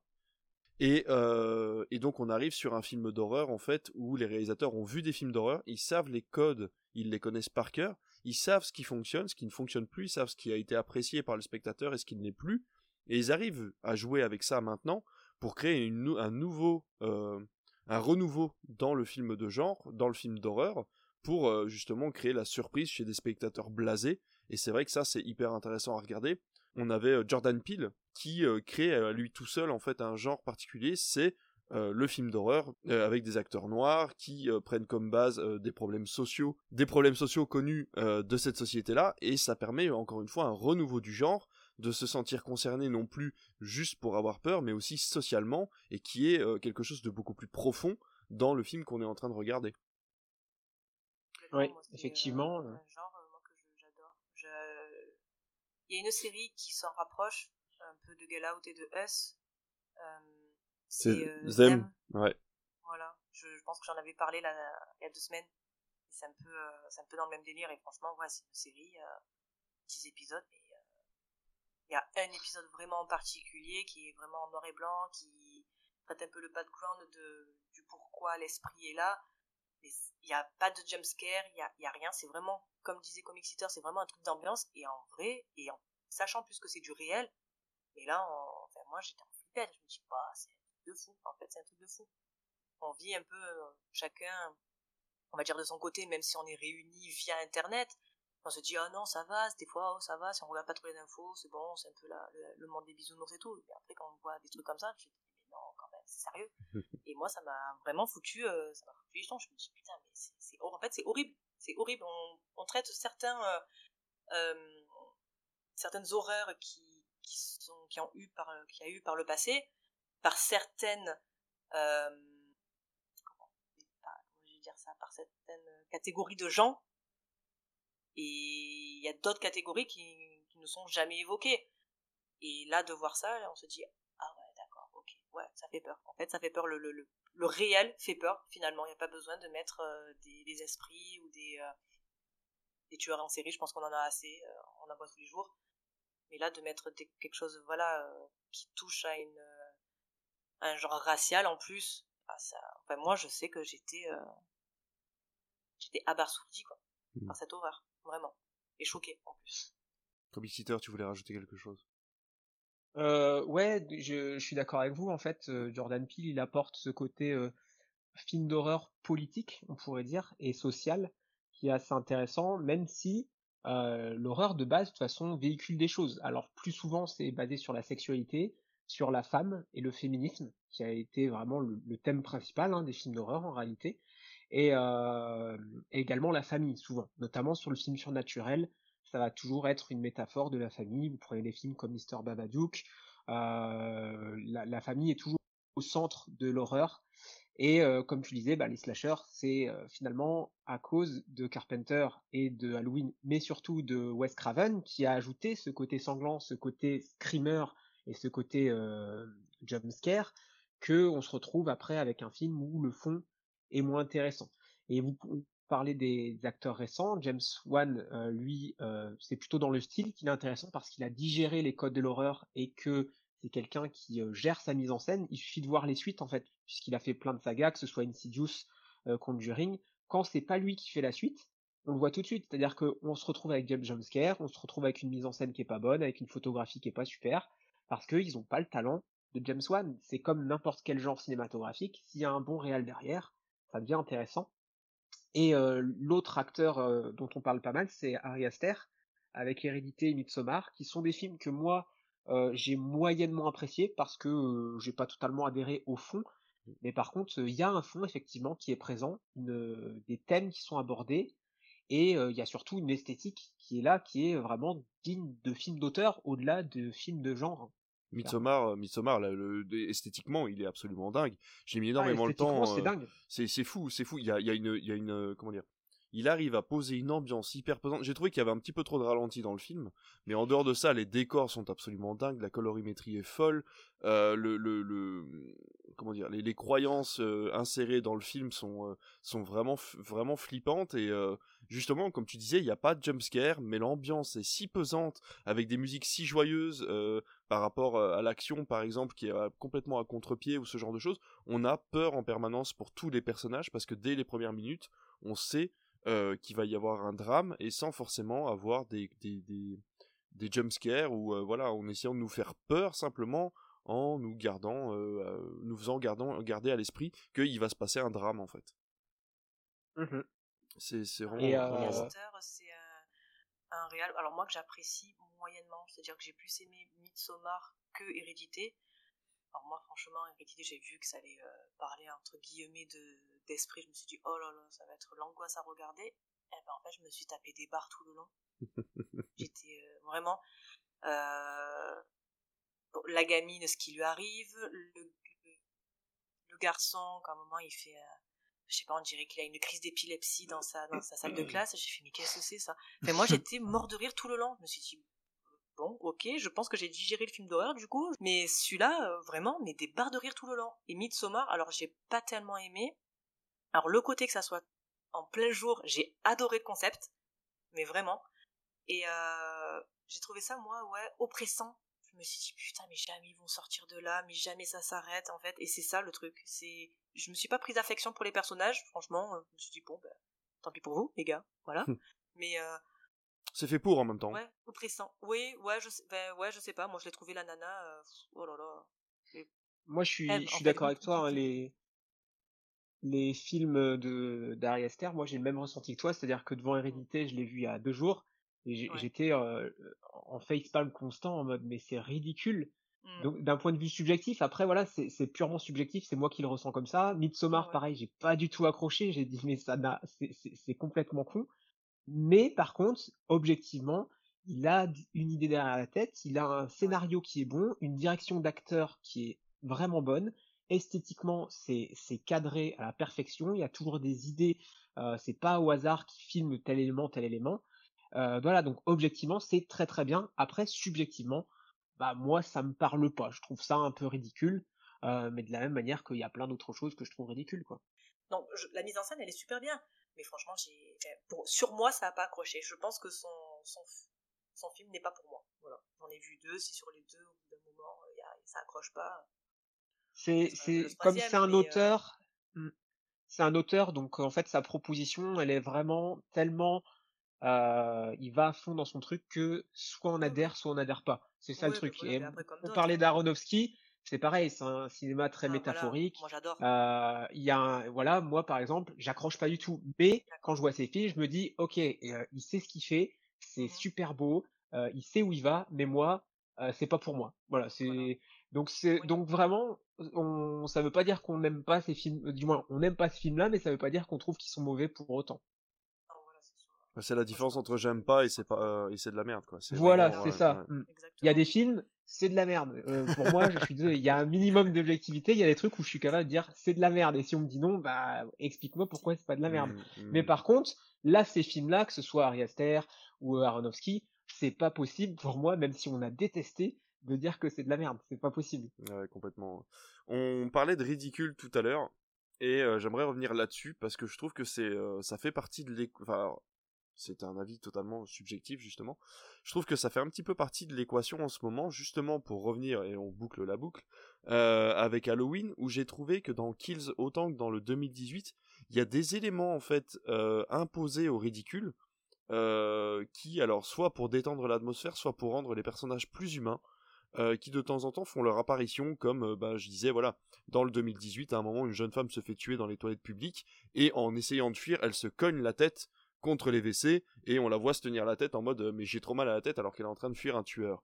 Euh, pareil, de la même façon, dans Kids, euh, un des personnages meurt parce qu'il se prend la portière de la voiture dans le pistolet, ce qui lui fait retourner le pistolet et elle appuie sur la détente sans le faire exprès et elle meurt de cette façon-là. Est-ce que le ridicule fait partie du genre, tu penses, ou est-ce que c'est les réalisateurs actuels qui essayent de détendre un petit peu l'atmosphère de leur film déjà très lourd au niveau de l'ambiance? Hum, je pense que c'est un choix parce que le ridicule, il est pas forcément présent. Il arrive encore une fois dans cette période des années vraiment 90-2000 euh, où le ridicule et la blagounette arrivent comme dans tous les styles. C'est pas quelque chose qui tient spécifiquement au cinéma d'horreur. On prend les films de super-héros, les, blockbusters, les polars. Il y a, y a la blague. Il faut toujours faire une blague. On a l'impression aujourd'hui, alors que ça s'y prête pas forcément. Euh, J'avoue que dans le 2018, que j'ai revu à la baisse en l'ayant revu hier, euh, il y a vraiment, c'est pas comparable avec le tout premier de John Carpenter. Effectivement, il y a un côté où on veut retourner dans cette ambiance-là oppressante, mais on va décrédibiliser ça avec euh, la petite blagounette. Dans Kills, ça m'a limite moins dérangé puisque euh, il va à fond dans son délire, c'est-à-dire qu'au moins Kills, j'y suis allé, au bout d'un moment j'ai compris ce qui allait se passer bah, dès le début, entre Mhm. guillemets. Je me Mhm. dis d'accord, on part sur un gros délire, c'est-à-dire que là, on désactive le cerveau et c'est parti, euh, c'est l'éclate, Michael Myers il va s'amuser. Donc ça passait plus à partir du moment où je me suis dit bon bah tu veux faire ça, ok, va à fond dans ton délire, au moins je sais où tu vas. Mais quand c'est, comme tu le dis, euh, la petite blague qui n'a pas sa place, euh, c'est un peu plus dérangeant et c'est pas quelque chose qu'il y a dans l'histoire à la base dans le film d'horreur. Euh, le film d'horreur, euh, il se prend quand même relativement euh, assez au sérieux à la base. C'est, on prend les premiers films en noir et blanc, même Nosferatu, on va pas s'amuser à faire des blagues. de toute façon, il n'y avait pas forcément, c'était muet au début, donc on pouvait pas trop s'amuser à le faire. Mais, mais voilà, l'humour, le mélange humour-horreur, euh, c'est quelque chose ouais, qui se fait un peu plus aujourd'hui. Et euh, je comprends qu'on soit un petit peu euh, dérangé par, ces, par ça. Moi, pour rebondir, j'ai trouvé moi de l'humour dans le premier Halloween. Ah, il y en a aussi, hein, effectivement, mais Euh, plus fin, moi, je trouve. Ben, enfin, ouais, je sais pas. Enfin, je sais pas. En fait, d'avoir vu plein de films avant d'avoir vu Halloween, euh, j'ai retrouvé effectivement énormément de codes. Je veux dire, bon, il va se passer ça, il va se passer ça, il va se passer ça, mais parce qu'on en a tellement vu et que ça a, que tellement de films ont repris les codes de Halloween, qui fait partie des premiers slashers, tu te dis, bon, ok. Mais moi, j'ai trouvé des, des passages mais vraiment drôles. En fait, ce film, j'ai vraiment adoré et j'ai vu Scream hier pour la première fois ça y est, je grandis, j'arrive à voir des films d'horreur. Euh, mais pareil, Scream, je me suis. Alors déjà, t'as t'as plein de références, donc euh, j'ai adoré le, le concept. Mais pareil, il y a des euh, jumpscares, donc j'ai sursauté, mais il y en a pas tant que ça. Il y a de l'humour. Et Halloween, à un moment, euh, tu vois, euh, comment elle s'appelle, Laurie Strode, qui dit aux, aux deux gamins, mais vous inquiétez pas, il est parti et tout. Et tu le vois lui derrière en train de monter les escaliers, mais moi j'étais plié en deux. J'ai fait oui, bien sûr, il est parti. Oui, oui, il est mort. T'as raison. et l'autre, il est derrière en train de monter les escaliers. Et pareil, elle est à la fin, elle en peut plus, elle est en PLS. Elle se dit, bon, ça y est, c'est terminé. Et l'autre, tu le vois, il se relève et tout tranquille. Il arrive derrière elle. J'étais plié en deux, encore une fois. Donc, euh, je sais pas. Est-ce que c'est le fait d'avoir vu plein de films après et d'avoir vu des un des premiers films d'horreur qui fait que, ben, finalement, moi, je vois des, des, des allusions euh, comiques? Je sais pas. ah non, en fait, c'est effectivement l'abondance, euh, euh, vu qu'Halloween a servi de d'inspiration à tout ce qui va suivre après le fait de l'avoir vu finalement euh, après, pas souvent le cas, hein, les œuvres finalement euh, précurseurs ou les pionniers, on les voit généralement après avoir vu toutes les toutes les autres, tous les contemporains. Ça explique pourquoi quand on arrive sur ce premier film, il paraît un petit peu euh, soit plus fade, soit on rigole parce qu'on s'attend à tout ce qui se passe parce que vu que tous les autres l'ont copié, quand on regarde l'original, bah on sait à l'avance puisque bah, l'original il va pas nous surprendre puisque c'est lui qui l'a fait en premier. Et, et c'est pour ça que Scream est intéressant parce que il reprend les codes, mais justement pour s'en amuser. Et du coup, bah, il est extrêmement jouissif à suivre parce que Scream, si on n'a pas les codes, bah, c'est intéressant, je trouve à suivre, parce que moi, la première fois où j'ai vu Scream, j'avais pas les codes et j'ai apprécié. Et quand on a toutes les références, tous les codes, bah, c'est encore plus euh, drôle à suivre et plus intéressant parce qu'on se dit, ah oui, alors là, il y a la référence. Là, il y a telle musique, ce qu'ils sont en train de regarder à la télé, ça correspond à tel film. Et puis là, ils font pareil que dans tel autre film. Et, euh, et du coup, voilà, Scream est, est super en tant que tel mais du coup, il a apporté aussi cet humour, euh, il, a marqué entre guillemets l'humour qu'on retrouve dans Halloween, il l'a utilisé pleinement en se moquant un petit peu de lui, et euh, derrière, bah, tous les autres euh, vont s'engouffrer dans la brèche et mettre cet humour non-stop dans les films. Après Halloween, je l'ai pas trouvé ni mauvais ou quoi. franchement, je l'ai adoré. J'ai, je l'ai préféré à 2018, ça c'est sûr. Et par contre, après, je sais pas si Freddy, j'en ai vu. Alors j'ai vu le remake est-ce que c'est un remake Est-ce que c'est une suite Je sais pas. Bon, la dernière en date. Et franchement, je me rappelle. Un remake. C'est un, un, si un, ils ont fait un remake assez affreux, effectivement. Euh, voilà. Après, je me dis, est-ce que les premiers, parce que je vois le, le, le personnage Freddy, je le vois tellement faire des vannes, en fait, à certains moments, que je me dis que peut-être il y aurait aussi de, de l'humour dans les premiers Freddy. Il y a eu pas mal de mèmes hein, créés autour de Freddy, mais c'est vrai que ça, enfin, la, version d'origine était assez drôle. Elle s'amusait justement de, des rêves des gens. C'est déjà très cartoonesque. Hein. Et puis il est, il est dégueulasse. Hein. Euh, il fait des allusions salaces à, aux filles, etc. Euh. On est déjà, en fait, vraiment Halloween.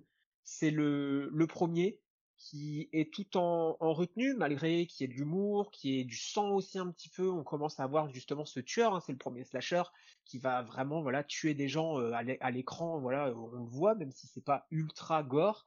Et après, quand on arrive déjà à euh, Vendredi 13 et Freddy, euh, Nightmare on Elm Street, on est déjà dans l'excès dans, dans cet excès de, drôlerie, d'injures, de, côté sale aussi. On est déjà là-dedans.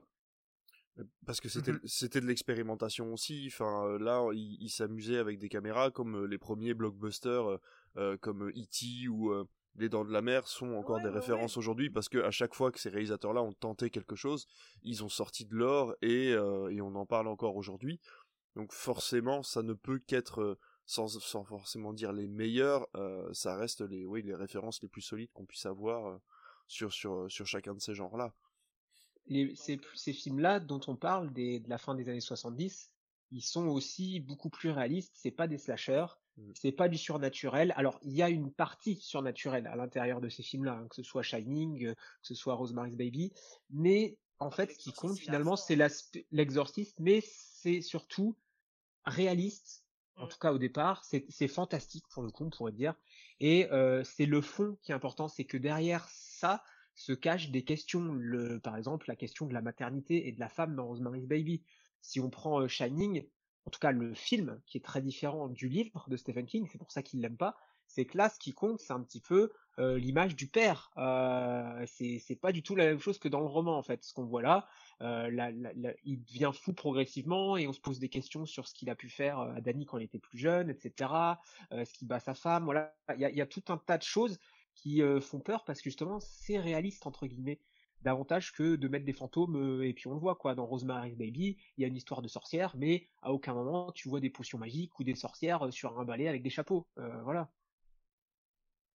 Je vous propose de boucler euh, ce magnifique sujet qui, à mon avis, pourrait encore durer des heures, euh, en me donnant vite fait, euh, sans trop d'explications, votre top 3 des films que vous pensez être les pas les meilleurs mais subjectivement voilà les films que vous préférez votre top 3 des films d'horreur tout genre confondu si vous pouviez me donner ça vite fait je sais je vous prends un petit peu au dépourvu mais finalement ça peut être un bon exercice quand même comic Eater à ton avis? Je dirais le Dracula de Coppola oui. Euh, parce que c'est c'est une adaptation incroyable. C'est artistiquement, esthétiquement, c'est dingue. Euh, il y a plein de références à tout ce qui s'est passé euh, et puis euh, puis c'est assez accessible même s'il y a un petit peu ouais, il y a un petit peu de sang mais c'est pas c'est pas un film si on est un peu flippette franchement ça passe Dracula. Ah à part certaines scènes voilà. Ensuite pour quelque chose de beaucoup plus léger finalement Gremlins oui, effectivement, ouais, ouais, qui est à la fois un film de monstre et un film de Noël et une critique euh, du capitalisme. Il y, a, tellement de choses que, c'est un film que j'adore, que qui me faisait peur enfant, hein, parce que je l'ai découvert enfant, parce que les Gremlins quand ils sont transformés, euh, ils, ils sont pas très jolis quand même à regarder. Euh, et en troisième, je dirais Suspiria. Et le premier ou le remake? Le premier. J'ai pas vu le remake. J'ai toujours pas vu le remake. Il faudrait que je le voie. Euh, mais l'original, ouais, pour moi, c'est un, bijou d'esthétisme, encore une fois. D'autant qu'aujourd'hui, je fais beaucoup plus attention, on en parlait euh, avec David euh, dans une émission il y, a, un petit moment déjà, que je fais davantage attention maintenant à la mise en scène, davantage qu'au récit, même si moi pour moi s'il n'y a pas de récit ou que le récit ne plaît pas, ça va me bloquer. Et voilà, un film comme Suspiria, même Dracula, tous, hein, Gremlins, les trois que j'ai cités, il y a quand même une patte, euh, une esthétique et une mise en scène qui est là, qui va rattraper au final un scénario qui serait un petit peu moins fort. Mmh et en premier, non, tu m'as, oui. ah oui, le premier. Ça y est, les deux trois. Voilà, Donc euh, en 1 Dracula, en 2 Gremlins, en 3 Suspiria. Et toi, Alice, du coup? Mmh, Alors, je dirais en 3 Conjuring 1. Parce que vraiment, il m'a fait peur pour le, le sous-genre euh, surnaturel. Euh, ouais, je dirais Conjuring 1. Après, je dirais en 2, euh, en plus parce que je les ai aimés que parce qu'ils m'ont fait peur. Mais en 2, je dirais La Mouche. C'est un ah genre qu'on n'a pas évoqué. bien vu. Ouais. Euh, le gore et le body horror. Le, body horror. le body horror. Mm. Voilà, voilà. Donc avec les sauts, comme tu disais, euh, comme Exeter, les destinations finales que moi j'ai, bah, j'ai adoré parce que justement ça fait pas peur, c'était gore, donc je me dis bon. Et en fait, je me, je me sentais pas touchée là où le, le surnaturel, euh, ça peut arriver euh, bah, n'importe qui finalement. Du moment que tu es chez toi, bah, bam, ça peut t'arriver. La destination finale, il faut que vraiment, euh, enfin, tu aies les éléments contre toi. Enfin bon, bref. Donc ouais, la mouche en deux et en un, je dirais Get Out. Ah oui. Vraiment parce que ouais, il m'a fait, il m'a fait vraiment slipper. Je me suis dit oh là là, là je ne fais plus confiance aux gens qui boivent du thé. Donc partant de là, euh, ouais, Get Out, moi je l'ai trouvé. Euh... Ben, c'est complètement un autre genre et c'est pour ça que je l'ai aimé. Et pour son, son côté, euh, son, son histoire et euh, cette thématique sociale qui sont derrière. Et est-ce que tu préfères euh, Get Out à Us? Parce que moi je suis moyennement fan de Get Out, qui m'a un petit peu laissé sur ma faim. Je me suis dit, bah ok, tu me dis ton discours, j'ai compris, mais ton film, à part ça, il me transcende pas. Là où Us, m'a davantage transcendé parce que le fond était présent encore une fois, le discours poétique, mais qu'en plus sur la forme, il allait beaucoup plus loin, je trouvais. je suis d'accord avec toi. Ah, j'aime bien les deux. C'est deux films euh, sur le fond euh, similaires, mais euh, entre guillemets sur la forme complètement différents. Donc mmh. oui, Us m'a fait plus peur que Get Out, c'est sûr. Mmh. Mais euh, ouais, non, j'ai une, une, petite préférence pour Get Out quand même. ouais, je me posais la question parce que souvent je vois justement euh, dans les films, même les films des années 2010, hein, parmi les meilleurs films, Get Out ressort souvent et, euh, et Us moins. Et alors que moi, pour le coup, j'ai davantage préféré le second que le premier.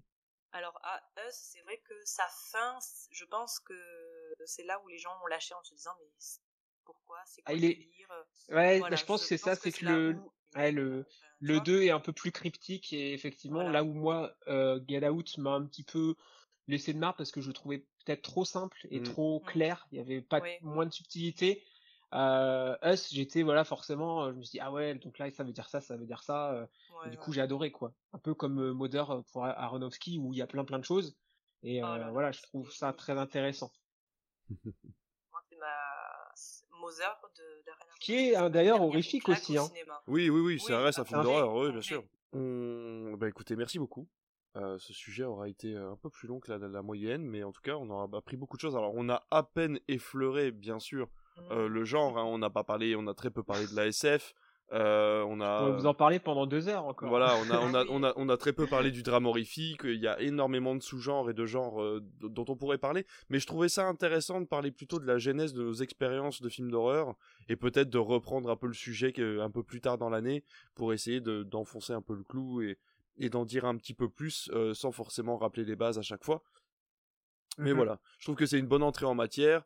Euh, surtout qu'on est assez proche des fêtes euh, d'Halloween, etc. Donc euh, voilà, ça permettra de se donner un dernier frisson si des gens ont une, une watchlist un peu, un peu vide au, niveau, au niveau des films d'horreur. Et pour faire vite fait, moi en top 3 je mettrais Conjuring, en top 2 je mettrais Crimson Peak, et en premier, j'hésite un peu, ça fait longtemps que je l'ai pas vu, mais je sais qu'à l'époque il m'avait assez traumatisé, Sinister. que j'avais trouvé vraiment vraiment assez sympa à regarder voilà mais oui très malaisant il était très malaisant, euh, voilà, donc je l'avais vu en salle, ce qui est le cas de très peu de films d'horreur, donc euh, donc voilà. Eh ben écoutez, merci beaucoup. On va euh, on va calmer un petit peu l'ambiance, on va revenir sur quelque chose de moins malaisant et, de moins horrifique, puisqu'on va passer à nos tops. Et hormis celui d'Alice, on va peut-être commencer par toi histoire de d'enfoncer complètement le clou. hormis celui d'Alice, je pense que les autres tops vont être un petit peu plus safe. Mais du coup, Alice, toi, tu voulais nous parler de Hold, le dernier M Night Shyamalan dans tes tops. Oui, oui, euh, j'ai adoré. J'ai adoré. Ça faisait un, petit moment qu'on n'avait pas vu du vrai M. Night Shyamalan, en fait. Euh, où il fait ce qu'il a envie. Euh, j'ai pas senti le. Comment dire la pression des, distributeurs derrière ou même des. des producteurs Des, producteurs, ouais, voilà. J'ai pas senti. ça sur lui, il a voulu faire le film qu'il a voulu, euh, il nous avait sorti quand même quelques bouts avant, donc euh, c'est vrai que j'y suis allée en reculant. Euh, alors je conseille pas de voir la bande-annonce. Si c'est fait, ben. Ah, bah, je pense que la plupart des gens ont vu quand même la bande-annonce. Ouais, ouais, ouais, mais pour ceux qui, qui veulent le voir, ben, pour ceux qui veulent le voir, franchement, regardez pas la bande-annonce avant. Laissez-vous porter et franchement, ce film, il est, il est, il est juste mais génial, quoi. Ça. C'est le but de chaque Shyamalan aussi. Hein. Ouais, ouais, ouais, mais là vraiment, on, revient dans ses premiers films et euh, c'est, ça fait vraiment du bien de, de revoir euh, Shyamalan comme ça, quoi. Je l'ai pas vu, moi. Hall, tu l'as vu, toi, Comic Seater Je l'ai vu, effectivement, et je l'ai plutôt apprécié. Alors, je je l'ai pas non plus euh, ultra apprécié. Je mmh. suis pas, voilà, au niveau euh, d'un d'un incassable ou d'un euh, split mais euh, je trouve que par rapport effectivement à des films un peu récents de Shyamalan où euh, c'était un peu décevant, ça se passait plutôt bien. Effectivement, j'avais vu la bande-annonce avant, donc ça gâche quand même une grosse partie de la surprise, parce que c'est un film qui fonctionne par son concept, comme souvent avec Shyamalan, vous direz. Et euh, effectivement, ne pas voir la bande-annonce et du coup on raconte pas si jamais vous l'avez pas vu de quoi ça parle, parce que vous devez découvrir par vous-même. Moi, j'avais vu la bande-annonce et je m'étais dit comment est-ce qu'il va faire en juste un film plutôt court en plus, qui n'est pas très long, réussir son concept, parce que ça me semblait impossible. Je me suis dit ça va pas aller. Et au final, je trouve qu'il s'en sort plutôt bien. C'est pas parfait, ça part à toute vitesse, je trouve, mais je me dis par rapport à ce qui, à l'idée de base, de toute façon, il pouvait difficilement faire mieux en 1h50 de film, à peu près. Et du coup, je trouvais qu'il a plutôt bien réussi. C'était un bon moment de cinéma. Euh, même si voilà, je vais pas en garder non plus un souvenir impérissable, c'est-à-dire que là, ça fait quand même quelques mois, je me souviens qu'il existe, mais c'est pas un film qui va non plus me marquer. Mais à découvrir, effectivement. Oui, c'est vrai que ça va vite. C'est euh, les bases se posent vite et la fin se termine vite, mais euh, c'est plus le concept qui mm-hmm. qui est fort en fait dans, ce film. Eh ben très bien. Euh, je vais parler de mon top parce que je pense que le top de Comic Eater va va amener débat. Donc je vais commencer par mon top. Euh, je vais vous parler de Délicieux, euh, qui est un film que j'ai regardé donc récemment en salle, qui est toujours d'ailleurs disponible en salle, mais à mon avis pas beaucoup parce que ça fait un petit moment qu'il est sorti maintenant. Euh, qui nous raconte l'histoire d'un cuisinier du coup qui travaille chez un duc en 1789 et qui après avoir été on va dire maltraité par des gens ouais congédié ouais, enfin hein. voilà il est maltraité par des gens de la cour du roi et du coup il est congédié par le duc qui l'emploie et il se retrouve à devoir aller vivre dans la dans la maison de son père, une, vieille bicote qui qui voilà qui se situe un peu plus loin, et il va devoir retrouver le goût à la vie et le goût à la cuisine en créant tout simplement, c'est pas une c'est pas une grosse surprise, mais le premier restaurant. Donc voilà, à la base de la Révolution française, il avait la base de la Révolution culinaire française également. Donc c'est un très joli film avec Grégory Gadebois et Isabelle Carré qui jouent tous les deux très très bien, qui vont très bien ensemble, je trouve en tant que couple dans ce film. Donc voilà, j'ai on passe un très bon moment, j'ai pas vu le temps passer, il fait à peu près deux heures, donc euh, voilà, c'est vraiment un très joli film à découvrir. C'est pas très grave si vous le voyez pas en salle, vous pouvez le découvrir euh, bientôt à mon avis sur Canal ou même quand il passera à la télé. Ça peut être quand même sympa de le voir quand il passera à la télé, parce qu'il y a quand même une très très bonne ambiance dans ce film-là. Après, effectivement, euh, comme l'a dit Alice dans sa dernière critique, il manque un petit peu de saveur au niveau du scénario. C'est un petit peu creux. On voit les retours les, les détours scénaristiques. Mais euh, voilà, dans l'ensemble, ça se tient quand même très bien. C'est un très joli film. Ah oui, après complètement. Après, vraiment, le, le, petit point noir, moi, que j'ai à lui donner, c'est pour un film qui parle de, de bouffe, eh ben, en sortant de la séance, j'ai pas eu faim. Ah ben moi, j'avais que je crevais la dalle. Ah ouais, ben comme quoi, tu vois. Toutes les, les, petites, euh, ouais, tu vois, les petites natures mortes de transition et tout à chaque fois euh, sur ah les tables, étaient très, très, très, belles, ouais, très pictural. Et j'ai euh, adoré, ouais, justement, mais après, bon, son, son, petit délicieux, j'avais envie de le goûter. Ouais. Mais par exemple, alors je crois que tu seras mon fils. Ouais. Je crois que c'est ça le titre du film. Ça parle de cépages, de, les gars dans les vignobles. Ça boit du vin pendant tout le film.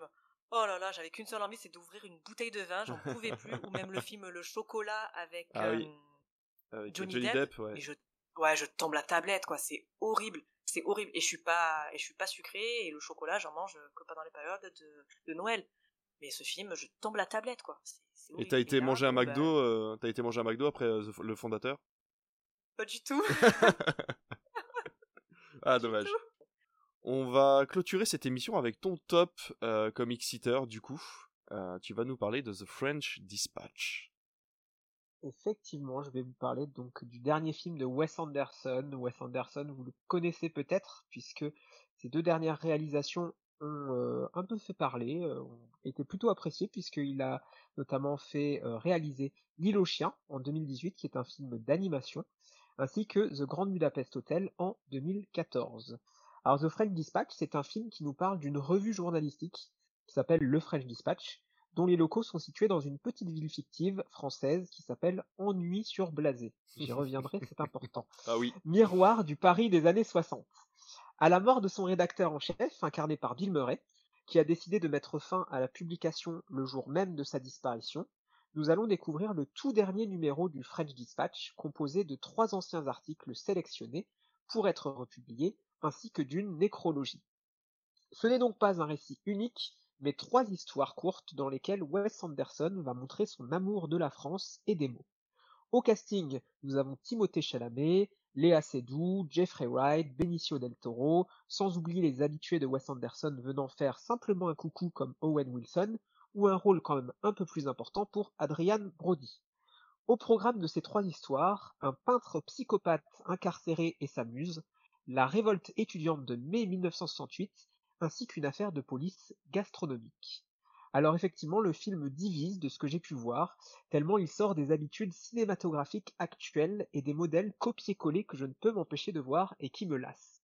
Il n'est pas sans défaut, déjà de par sa nature de film à sketch, mais aussi le fait que le style d'Anderson prend le, le dessus sur le reste. Mais quel style? Art du cadrage, symétrie, couleurs, composition et même format de l'image, le film regorge de détails à observer.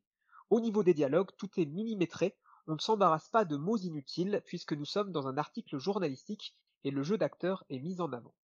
Moi qui ne suis pas un grand fan habituellement de Léa Seydoux, je l'ai trouvé parfaite ici.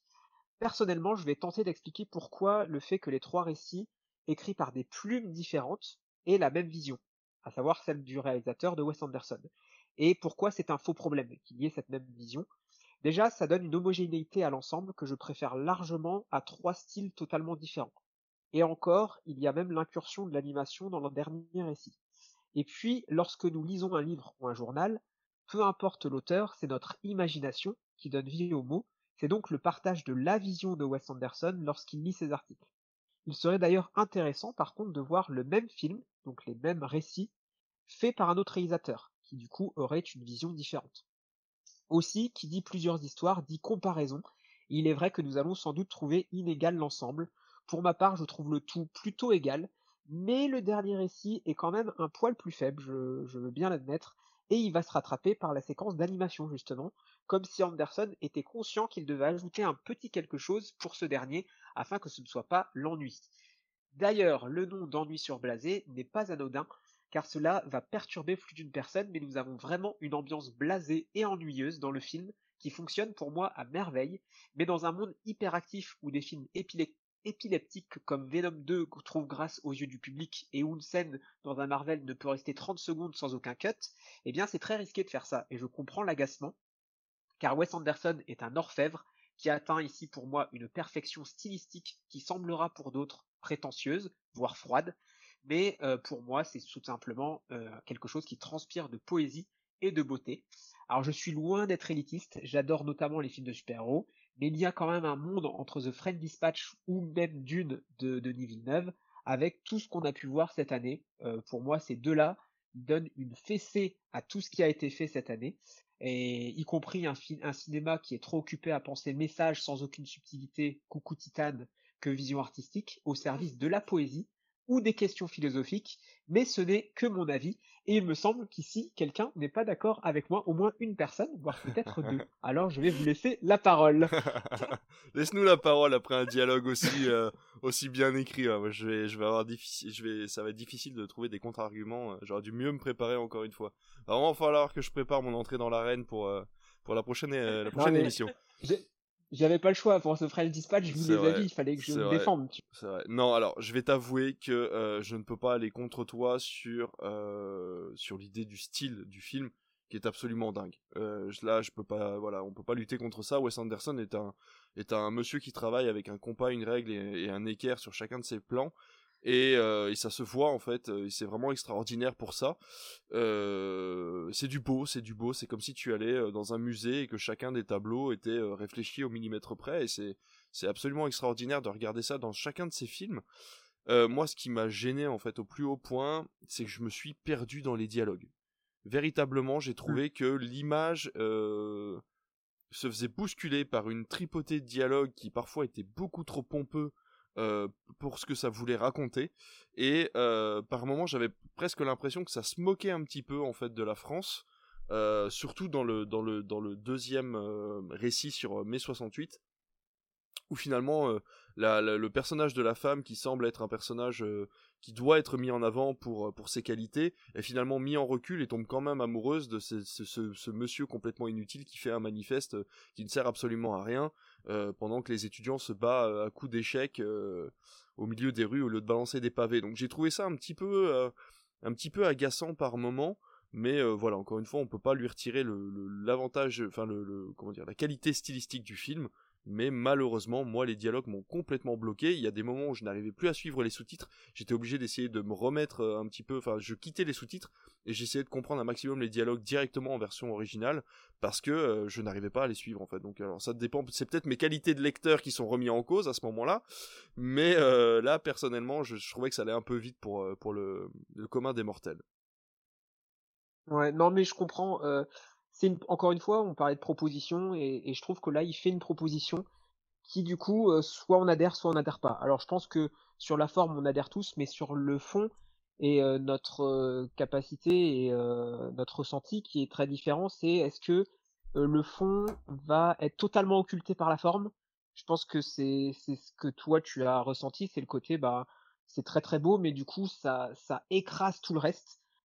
Ou alors moi, bah, j'ai ressenti malgré tout qu'il y avait quand même un petit écrasement où la forme est tellement supérieure à ce qu'il y a derrière que bah forcément euh, on a l'impression que c'est faible mais j'ai trouvé une certaine poésie et euh, un certain lyrisme dans la façon de faire mais qui est une, une façon spéciale parce que effectivement je c'est quand même très blasé euh, ce qui fait oui, là. complètement. les personnages ils sont blasés les personnages parlent peu utilisent quelques mots euh, ben à la manière finalement d'un journal en fait parce que ce que je comprends moi en tout cas c'est ma vision des choses c'est que euh, c'est des articles de journaux des, articles de journal et euh, du coup on va pas s'embarrasser de plein de choses. Il y a vraiment un style un peu pompeux qu'on peut trouver parfois quand il y a un article de journal qui est retranscrit ici. Et, et pour le côté mai 68, effectivement, je pense que c'est voulu hein, qu'il se moque un petit peu de ce mouvement-là. Je pense qu'il il, il, veut montrer que voilà, on en fait tout un culte de mai 68, mais qu'au final, bah, c'était peut-être quand même des petits cons, quoi, euh, pour certains. Oui, complètement. Euh, on prend le personnage de Timothée Chalamet, voilà, c'est le gars, il,